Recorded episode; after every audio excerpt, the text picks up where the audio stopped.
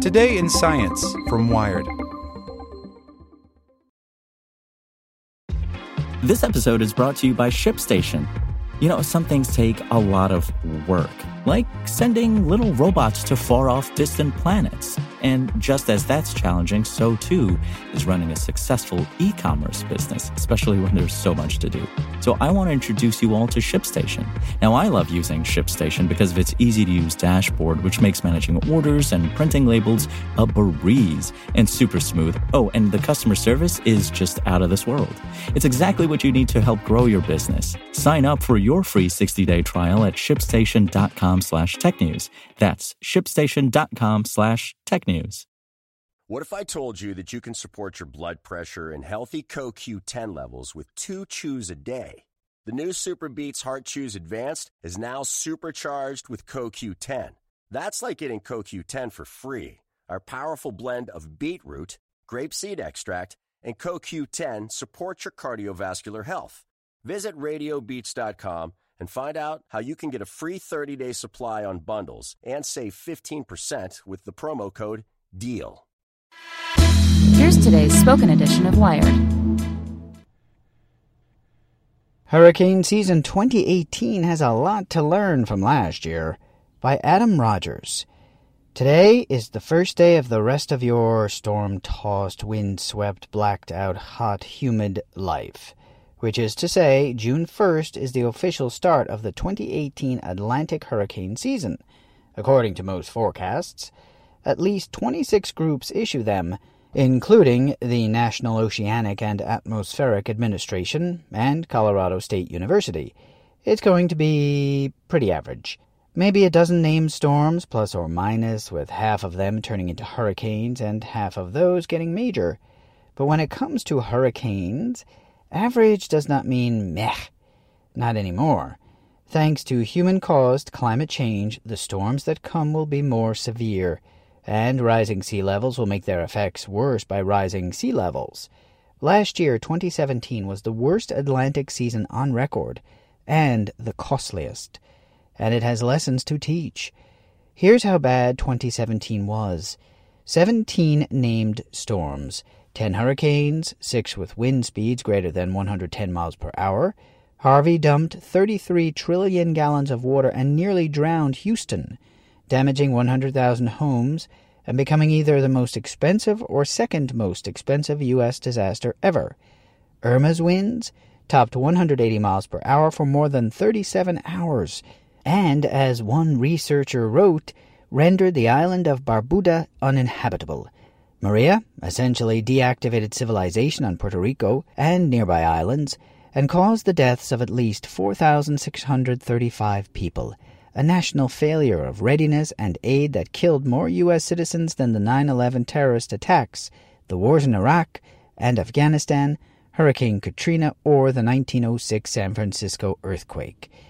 The calamity in Puerto Rico, which included the near total destruction of the island's power grid, exposed the vulnerabilities of the small island developing states of the Atlantic. In an interview before the release of the updated death toll, Puerto Rico's governor Ricardo Rosselló said his territory was getting ready for next time. We're taking additional precautions for the energy grid. On the housing side, some houses still need to be rebuilt. We are making sure we have shelters ready and available, Rosselló said. On the response side, we have a vast array of distribution sites, and we're going to have some simulations or practice rounds.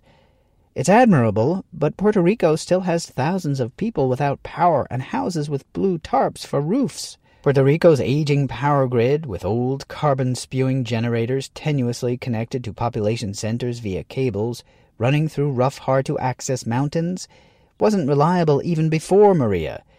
The hurricanes of twenty seventeen exposed that vulnerability on islands throughout the Caribbean. While there's wide agreement that solar microgrids would be a better option for Puerto Rico than rickety diesel generators, by law the Federal Emergency Management Agency rebuilds infrastructure back to existing code. It can't replace electric power lines with neighborhood solar. We are building back the infrastructure in a way that meets code, says Daniel Kanowski, FEMA's Deputy Administrator for Resilience. Even if there isn't a code on the island, we are going to build it back to an agreed-upon building code. That alone, I assure you, will build back the infrastructure better than it was before. Kanowski says some of the damaged system was so old he didn't even think parts for it still existed. And while prepositioning emergency materials is standard in disaster logistics, it's tough to pull off for islands, say disaster experts. They tried to do that before too, but it was hard to get to that stuff, says James Cosen, a hurricane expert at NOAA's National Centers for Environmental Information.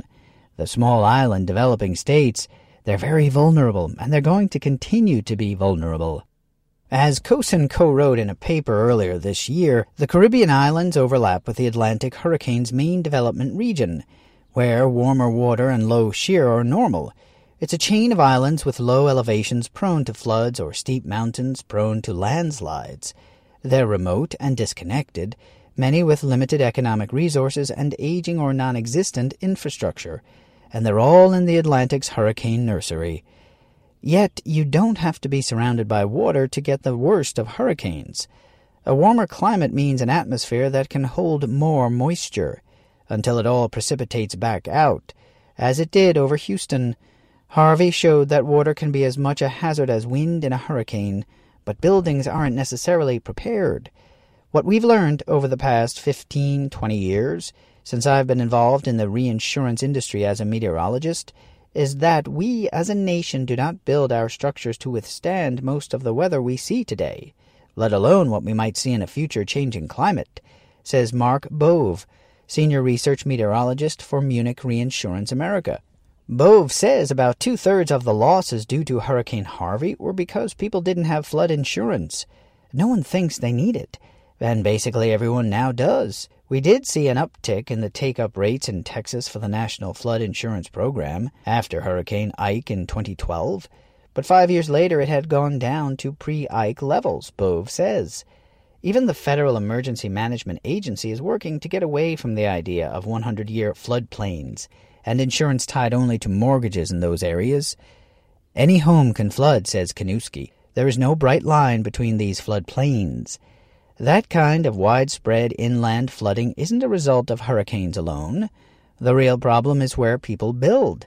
Construction, laying down impermeable surfaces like concrete where there was once dirt or wetland, makes floods worse. Rising sea levels make storm surges worse, and keep storm drains from being able to move water off of land. Insurers and reinsurers are only now starting to include all that in their risk models. We have events like Maria in our tools, Bove says, but most of these tools do not include inland flooding yet. That's coming online this year and next as we speak. According to everything hurricane researchers are learning, if twenty seventeen was an anomaly, it was the kind of anomaly people should get used to. A warmer planet means a warmer ocean, and heat in oceans is sort of the fuel tank for a hurricane. In twenty seventeen, that warm water extended to greater depths than usual, so when a storm churned up the water, it exposed more of that fuel instead of colder stuff. And vertical wind shear was low, which means hurricanes could get stronger. All this is well within the parameters for hurricanes without the added boost of climate change. But as the M I T climatologist Kerry Emanuel predicted three decades ago, a warmer planet increases hurricanes' potential intensity, a sort of speed limit. This is the planet now. Of the seven major storm regions on Earth, five had their strongest storms on record since twenty thirteen, and any of them, or any other storm, could be worse depending on if or where it comes ashore. Irma, we had a chance of having a five hundred billion dollars disaster, had it taken the eastern track along the Florida coastline, says Shane Hubbard, a disaster researcher at the Space Science and Engineering Center at the University of Wisconsin-Madison. Generally, we plan for the one percent annual chance flood, and in Houston we had an event that was so far from that. How do we plan and prepare? Should we? Did they just flip a coin and win a five hundred billion dollars jackpot? It's not impossible to learn these kinds of lessons.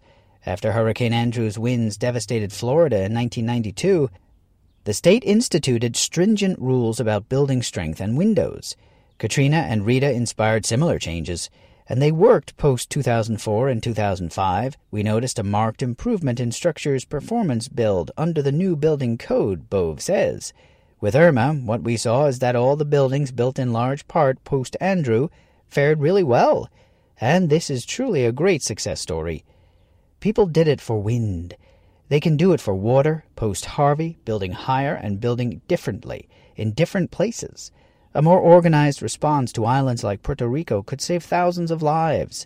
Rebuilding the infrastructure there to use more solar could too. Some of the lessons of twenty seventeen are matters of luck, but some are matters of money, policy, and will.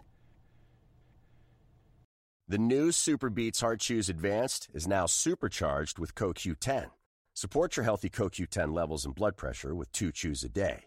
Visit Radio Beats, B E E T S dot com and save fifteen percent with promo code DEAL.